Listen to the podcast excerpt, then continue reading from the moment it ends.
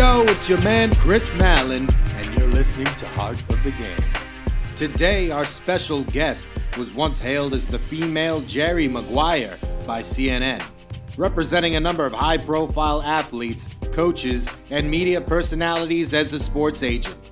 She's also inspired audiences around the world as a keynote speaker while drawing on success stories from her former life as an agent and sharing lessons learned from the best. Molly Fletcher, so excited to have you on the show today. Absolutely. It's a treat to be with you. Thanks for having me. Molly, I was fortunate enough to hear you speak to my company, and your personal story of how you got started is amazing. You clearly demonstrated a lot of heart and hustle that is personally inspiring to me. Can you share with the audience a little bit of your story on how you got started? Yeah, for sure. So, you know, I, I played tennis at Michigan State. And after I graduated, I looked at my parents and I said, Look, I want to move to Atlanta to try to get a job in sports. And grew up in East Lansing, went to Michigan State, right? Like lived in this little two mile radius, right? For, you know, most of my life. And so my parents thought, well, you know, how are you going to pay for your little excursion to Atlanta? So long story short, I taught tennis, saved about 2000 bucks, got down to Atlanta without a job. I, I had my car, but I had no job. I was able to sleep on a friend's couch for a little bit until I could figure it out. Long story short, I negotiated a deal to live at an apartment complex in exchange for my rent and teach tennis to the residents. So I, mm, you know, I, I'd kind of gotten across the street and gotten this pizza company to hook us up with free pizza. I got this, you know, I'd had some tennis tips I'd written for a magazine in Lansing. I sort of wanted to reuse those to get people excited about the program. And I got Wilson to send sporting, you know, good sort of gear that I could give away. So I, I always sort of think that sometimes in life we've got to act like we have the business before we have the business. You know, we got to behave in a way that sends a message to people that this relationship matters a lot to me. In fact, it matters so much that I'm going to start doing some things right now to show you what it might be like. And so I, uh, so I did that, and and long story short, then I was able to kind of take my time a little bit more because I'd removed this significant expense, but not too much time. And you know, I got a job with the Super Bowl host committee. Um, you know, as I say on my resume at the time, I said I was the liaison between, you know, the NFL, the commissioner, um, you know, volunteers, the fans, and you know, actually, Chris, I answered the phone, but I was the liaison. I think that sounds right. You know, so yeah. So anyway, so I did that, um, and I met a ton of people in Atlanta when I had that opportunity. I met, you know, leaders in marketing at Coke and UPS and Chick Fil A and all these folks that were involved in the Super Bowl and you know believe in you know sort of when you ask for advice you get a job and when you ask for a job you get advice and so i got in front of some wonderful people who were really really kind to me and gave me advice and helped me navigate and network until i got an opportunity at a small agency in atlanta to to help with the athlete representation side and so that sort of began that journey as a sports agent so first of all that is so cool how you got started there and a lot of people, I think, especially if you've seen that movie, Jerry Maguire, you're like, oh man, I want to be a sports agent. Who was the first client that you had? Well, so when I started the agency, we had a couple, one baseball player and a couple NBA coaches. And so after my role was to go get endorsement deals, right? And and so we had a middle infielder for the Braves, but I, I was getting endorsement deals for the players that we worked with, and you know, autograph signings, appearances, speaking engagements, all that. But then I saw a bigger opportunity to go recruit guys and gals and, and, and build it more. And, and I thought, you know, probably like most of us, right? I wasn't going to go after A Rod or Jeter right out of the gates, right? I had to go, you know, down to Georgia Tech, which was 15 minutes away, and lean on that fence and try to pick off guys that were coming out in the draft, really high round guys, projected players. So, you know, I uh, I would go down to the Georgia Tech field and I would lean on that fence with scouts and parents and coaches and got to know the head coach really well and scouts well and built some relationships and then they helped me and so that year i signed a first rounder i think and a third round guy a couple different guys that were top round picks those guys sort of percolated through the minor leagues and every year i would sort of get a couple young guys coming out in the draft and then i would go see the guys that i had in the minor leagues and you know when i would go see them they're all on different teams so then i'd be able to go, kind of sort of push out through my network guys on different teams and different minor league clubhouses that also, you know, were navigating relationships and and and playing with other, you know, top round players. So I get those guys to bring those other top round guys to dinner and you know, build relationships with them, get curious, discover their gaps, and then begin to recruit those players. So, you know, it was sort of a journey starting sort of down at Georgia Tech and then, you know, Georgia a little bit. And then those guys would get through the minor leagues. And then, you know, 50% of first round guys make it to the big leagues. And then you start having big league guys and networking with them and getting their support and help and recruiting other players. And, you know, it just continued to, you know, evolve really authentically and, and through relationships and through connection and through, you know, obviously a lot of hard work and all that kind of stuff. And, and then I kind of did it again with golf and, and did it again with, you know, uh, college coaches. And, you know, my favorite part about the business truly was the relationship component, having an opportunity to build relationships with people who often don't trust very easily and getting them to to recognize that I could really help them navigate a really unique and special window of time, uh, which which obviously is unique and special. And so, long answer to your story, but that was sort of how I got my first couple guys. So I know from some of the research that I've done preparing for this interview, you and I, I've heard you talk about this. You just mentioned this a little bit. You talk a little bit about the importance of being relational and not transactional. And uh, you mentioned that's really important. Why, why is that so important? Can you elaborate on that a little bit more? Yeah, I mean, I think you know if if we're doing deals or building, uh, clo- whether we're in sales, whether it's internal, whether it's external, I believe relationships are integral to all of our success in business. Right? No, no matter what industry you are, our ability to be human and to connect with other people, I think, is key. And so, you know, for me as an agent, it was all about relationships with the general managers or the manufacturer reps, if it was golf or baseball or, you know, athletic directors or executives at, at networks. It was all about building great relationships so that they trust you. I think at the end of the day, people want to really know, you know, do I like you? Can I trust you? And can you help me? And, and, and they want to know the answer to those three questions. And so when you can demonstrate that you can, you know, to me, that's integral. And I think, you know, as an agent, you're, you're negotiating a deal with an athletic director or a general manager for a player but chances are good if you're good at what you do you're going to need to go back to that gm back to that ad back to that network executive and they're not going to take your call if they don't like respect and trust you. And so for me as an agent it was integral to build great relationships and i think for most people in business right unless you're in a business where you're trying to close deals with one person one time which there's not a lot of businesses like that, then you want to stay relational because if you get transactional, I believe anybody else can jump in there and take that business, sort of insert themselves in the middle. If you build relationships, you know, it becomes harder for the people that we call on that are customers to take meetings with people that we compete with. And I I saw this firsthand as an agent when my guys would finish games, they'd come back to their hotel room if they're or their hotel if they're in a way,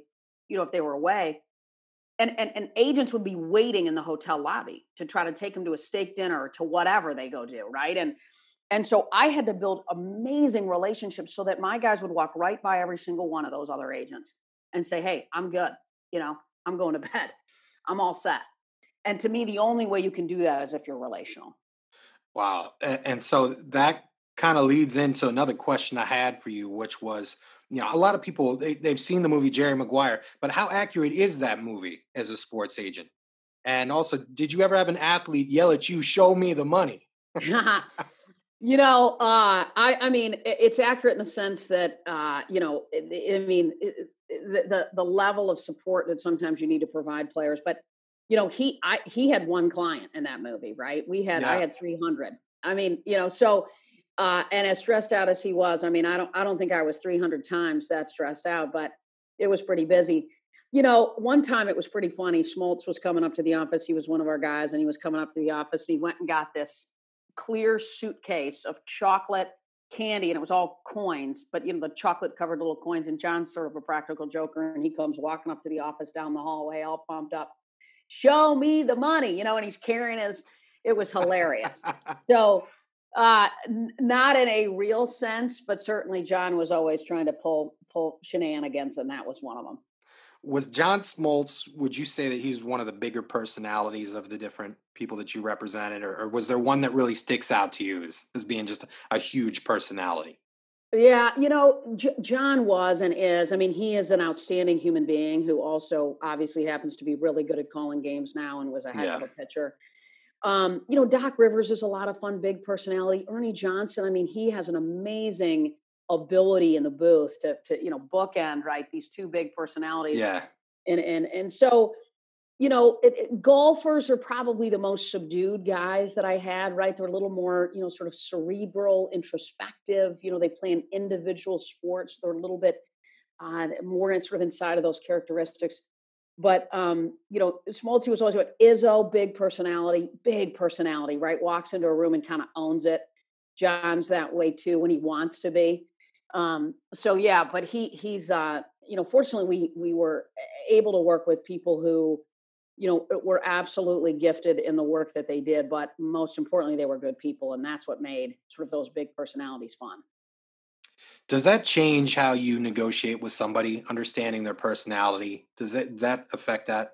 Absolutely. I mean, I think you've got to, you know, one of the things we have a, a negotiation training program and we teach that you're, you're able to navigate those conversations more effectively when you know you know who you're negotiating with and certainly what matters most to the person you're negotiating with and or for. So i i think it's significant. I mean i remember we were negotiating ernie johnson's contract with turner and you know we were we were doing a great job. The terms were terrific and ej came up to the office and we walked him through where we were. And i said look ej there's there's more money here. I mean there's more that we can we can do with this deal. And he said you know what guys this is this is more money than I ever thought I'd make. He's like, I'm good. He said, but wow. me tell you what I'd love to be able to do. He said, I'd love to be able to bring Michael up to the set, his son, who's severely disabled. And he said, you know, man, I mean, if we could get him some Converse shoes with his name on it, you know, and he's in a wheelchair, he's never going to walk. But EJ said, man, if I could bring him up to the uh, to the booth and have him hang out some, and if we could do some special things where he could be a part of some of my special moments, if we could get Converse, he loves Converse, if we could get him some shoes made, that'd be cool.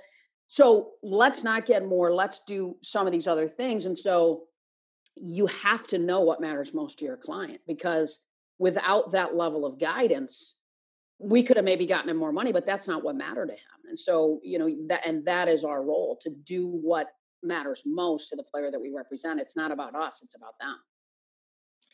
Uh, first of all, I, I I love Ernie Johnson. I'm a huge NBA fan. I used to work in the NBA, and uh, so that is really cool to hear that little aspect about Ernie. That's thank you for sharing that with us. And um, you talked a bit about negotiation there. Uh, is is there something you normally face as like usually the biggest challenge in a negotiation? How, how do you how do you go about attacking a negotiation or, or working through a negotiation? Well, I mean, I think some of the most common mistakes that I see happen is I think a lot of times when people are negotiating, they spend a ton of energy and time getting clear on all the things that they want, right? How much, you know, everything they want, the terms, the comp, the everything. And not enough time worrying about what matters most to the other side. And so what what I always found to be incredibly important is to be really prepared because these are weird conversations. They zigzag, they're not linear so the more prepared you are, the more effective you can be in navigating the conversation effectively. I, I think that one of the things that I always try to do inside of any difficult conversation, which is really what negotiation is, is to be incredibly curious. You know, I think that sometimes when we're dealing with people that we think are difficult, maybe they're just different. Maybe they're not difficult. They're just different than us. Maybe what matters mm. most to them is financial and what matters most to you is sort of the logistics or the strategic components of the deal. So we've we've got to know who we're negotiating with. We've got to know what matters most to them, and and and and we've got to prepare because the more prepared we are, the better job we can do asking great questions along the way, so that we can get into the head and the heart of the person that we're navigating the conversation with. I, I think you know a big mistake too oftentimes is people think that you've got to do it all at once I, I think negotiations often have natural moments in which you can pause and allow that pause to send a message to the other person of of, of, of where you are, of how important this is, of your sense of urgency. It sends messages when we pause, both just in a conversation live when we're in a difficult conversation, but also inside of a multi-month, multi, you know, day sort of difficult conversation. When we pause, it sends messages. So that to me is is an incredibly important thing. But you know, to me, they're you know, great deals aren't an accident. Great relationships aren't an accident. Great outcomes are not an accident. The ability to go back and negotiate again with somebody is not an accident. And, and that's why we we pulled back about four years ago and built a program to help teach people how to navigate difficult conversations effectively to close better deals and close them more quickly. And then you ended up moving on from your career of being a sports agent and then transitioning to become a keynote speaker as well as an, an, author of a number of books. What was your motivation behind changing up your career like that? And, and was it was it difficult? I mean it probably was was a, a big transition there. Yeah for sure. You know chris it was really organic. I mean it was interesting. So I, I, when I was an agent, a lot of young people would call and they would say, "I want to, I want to be an agent. You know, I want to be a sports agent." And people, and and I would take a lot of these calls, and and I wanted to help people because you know you work eighty six thousand hours in your life, you need to like yeah. it, right? Yeah. And and and then I would watch the way they would navigate the conversations, the way they would follow up, the way they would at some level recruit somebody that they thought could help them. And I thought, man, unfortunately, I'm not sure they understand how to do this. And man, I want more people to love their work. That feels important to me. And so I wrote a book because I couldn't meet with everybody that needed and wanted and was asking for sort of support. So I wrote a book and the book did pretty well. And then, you know, fast forward a couple years, I'm, I'm, I'm with, you know, guys like Doc and, and, and Erin Andrews and, you know, John Smoltz and all these. And I started to sort of see, you know, the way John behaves, the way Doc and, and, and, and Matt Kuchar, they're not too dissimilar. The, the way they wake up, the way they believe in what they do, the way they, you know, stay curious, the way they take feedback, the way they recover from adversity, the way they navigate change, it's so similar. And so I'm going to write a book about that because that is really interesting. And so I wrote a book about that, which was a little bit more focused on business leaders and and that book's called The Business of Being the Best. And then that book, sort of the phone would ring, like Merrill Lynch and Northwestern Mutual and Morgan Stanley. Hey, will you come and talk to our team of advisors? And so, so I started doing that for fun. And then a lady, a friend of mine, said, "Are you charging for this?" And I was like, "Well, no. I mean, I book gigs for my clients, not for me.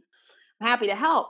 And then after a little bit of time, it was like, "Wait a minute, no. You know, you you need to you need to be charging." And so so I started, and, and then I found myself in a really unique situation where I loved the opportunity to share what what were really unique moments, experiences, um, mindsets that I had seen the best uh, unlock. You know, kind of had a front row seat to peak performance, and and so I spent some time sort of with my husband, sort of talking about you know what do I want my legacy to be like, what matters most to me, and is it to negotiate a billion dollars in deals and you know 400 athletes and or you know is it something else? And that's when i got clear that man you know i feel like i can make a bigger difference on a bigger scale um, if i speak and train at, at the business level uh, you know others. And so in 2010 i jumped and now you know we train thousands of people all over the world in, in sort of energy management work and negotiation and then i speak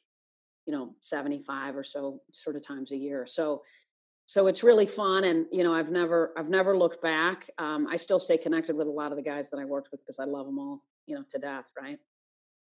So uh, uh, throughout all that process you know it's easy i think for all of us to sometimes doubt ourselves. Did you ever doubt yourself that you would be successful in this? And, and if so how, how did you overcome that you know, I believe that that if you have a really clear purpose, if you know why you're doing what you're doing, it suffocates the fear and the speed bumps and the challenges and the hiccups that come along the way. And there there's some, there's plenty, right? I mean, owning a business, running a business, there's plenty of challenges. But if you know why you do what you do and you're clear enough on that, it's it's it's easy. It's e- it's not easy, but it's possible to to navigate all those challenges. I mean, I think about, you know, baseball players who would you know, tear an ACL and have to spend, you know, uh, uh you know, about a year or something in the minors rehabbing. But when they when they could envision themselves one day at an all-star game with their kids and their wife and the crowd and their parents there, they knew why they were putting in all that work. And so, you know, for me, the things that matter most are the emails and the notes and the comments of, man, you have no idea, but you know, when I went through your negotiation course, I came out and I you know, I asked for this in my in, in, in my business, or I negotiated the biggest deal I've ever done. That's my why, right? Or or with our energy, eh, you know, the Energized Leader program, when I when I help people align, and when we help people align, the things that matter most in their life with where they put their energy, and in turn live a life of greater fulfillment, you know, that is, you know, that's my why. And so when you know why you do what you do, I think it helps suffocate at some level or or stifle the fear that absolutely bubbles up all the time and i saw it with guys right? Like you know when when a player is getting ready to take a shot and whoever it is lebron i guarantee you they feel a little anxious in that moment when they've got 2 seconds left and if they drain it the team wins the game. They feel the butterflies in the stomach like us as business people feel but what they know is they they believe in their ability to execute inside of those moments and they step into those with fear and a little bit of angst like all of us do but what happens is they know because they've done it enough that the person that comes out on the other side of those moments is a better version of themselves. So they continue to step into those discomfortable moments because they know they'll get better for it. I like that i like that envisioning the why about what you're doing what your what your your goals are and how you're going to get there and keeping that in perspective when you're going through challenges I, also like how you related it to uh, somebody tearing an ACL and being sidelined for for a year or so. Because I mean that I know uh, anybody that's listening to the show, you you've got your your favorite athlete that you see on you know on Sundays if it's football, and they tear their ACL, and you're like, oh man, like eh, I think Saquon Barkley recently tore his ACL. For all the Giants fans, I'm not a Giants fan, but for the Giants fans, they're probably like, "Man, this is terrible," you know. And and uh, you love to root for those guys when they come back and they come back even stronger. You know, if they make the Pro Bowl or an All Star game, you know that is awesome. So um, I, I, really like how you put that and, and uh, suffocating the doubt. Um, that's pretty cool. So um, through all that, you know, you were working in the sports industry, uh, and then that's a, a heavily male dominated industry. As as a woman did you face challenges in this industry? And if so how, how did you overcome that?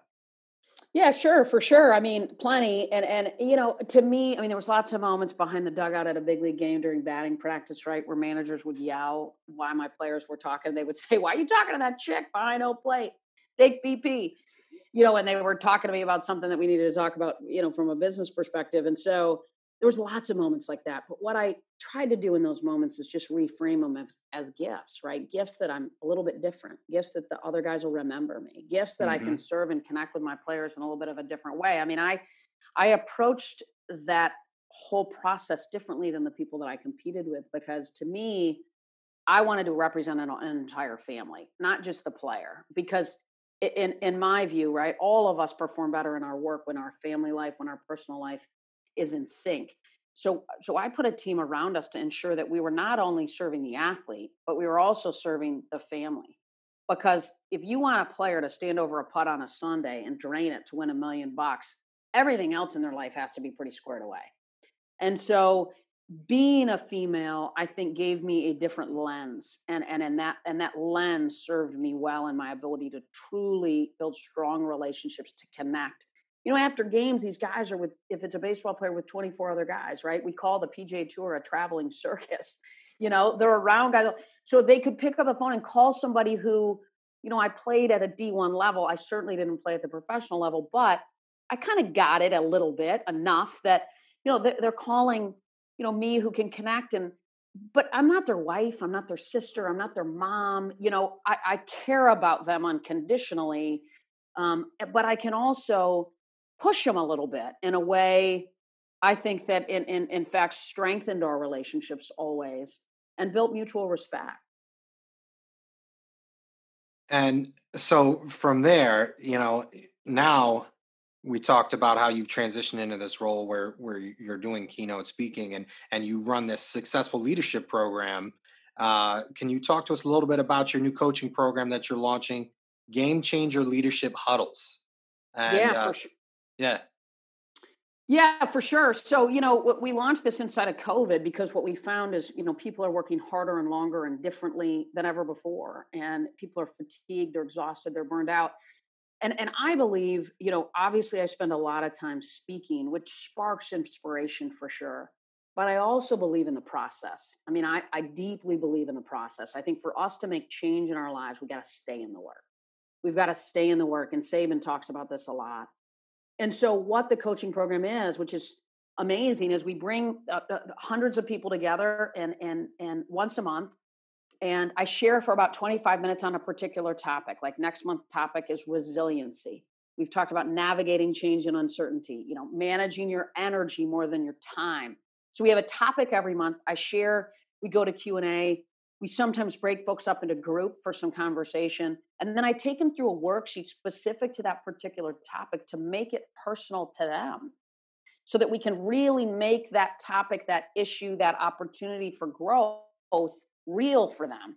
And then once in a while, I bring some really cool guests on the show, you know, and that's really fun around the coaching program. And, you know, next month I've got Inky Johnson coming on, who is an amazingly inspirational guy who, you know, was paralyzed sort of on the, on, on the, uh, his right arm was paralyzed, you know, four games before he was going to be a first round draft pick in the NFL. Oh my God.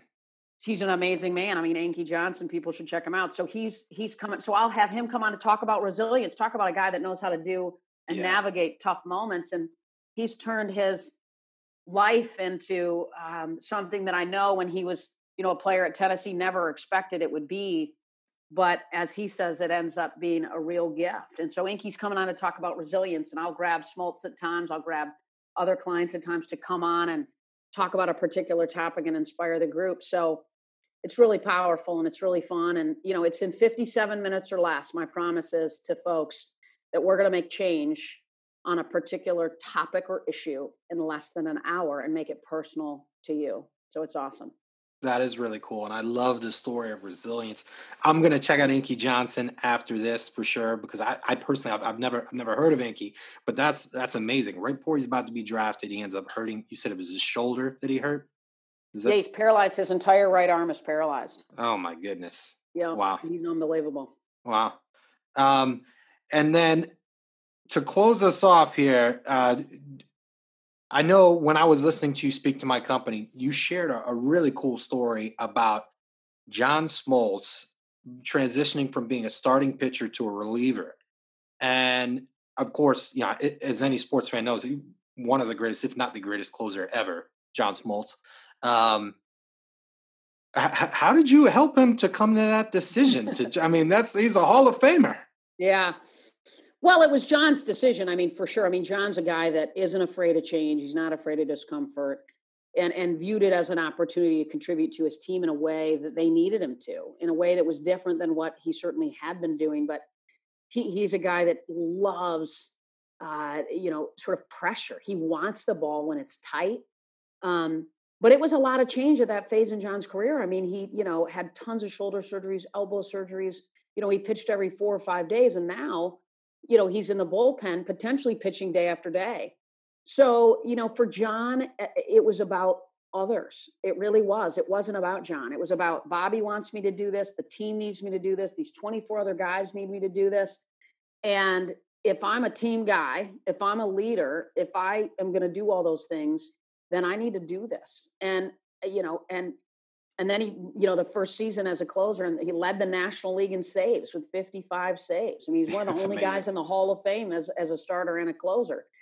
But that's who he is. I mean, he's a competitor, um, and he's a giver, and he's a team guy through and through. And I think that just comes through by far in that example that that he so eloquently illustrated. Yeah, I love that story. And Molly, you know, your career has been so amazing. So we're really, really excited that you could join us today on the show. Uh, I'm sure that the listeners will really enjoy this episode a lot. Um, anything you want to plug before we close off the episode here? No, Chris, thanks for the work that you do. And uh, if we can support anybody, it's mollyfletcher.com and certainly happy to do it. Okay, great. All right, Molly, thank you so much for being on our show today. It's a pleasure, man. Thank you. We hope you enjoyed that incredible interview with Molly Fletcher. And to check out Molly's new monthly coaching program, Game Changer Leadership Huddles, head to mollyfletcher.com. Also, be sure to hit that subscribe button to check out all the new Heart of the Game episodes as soon as they are released.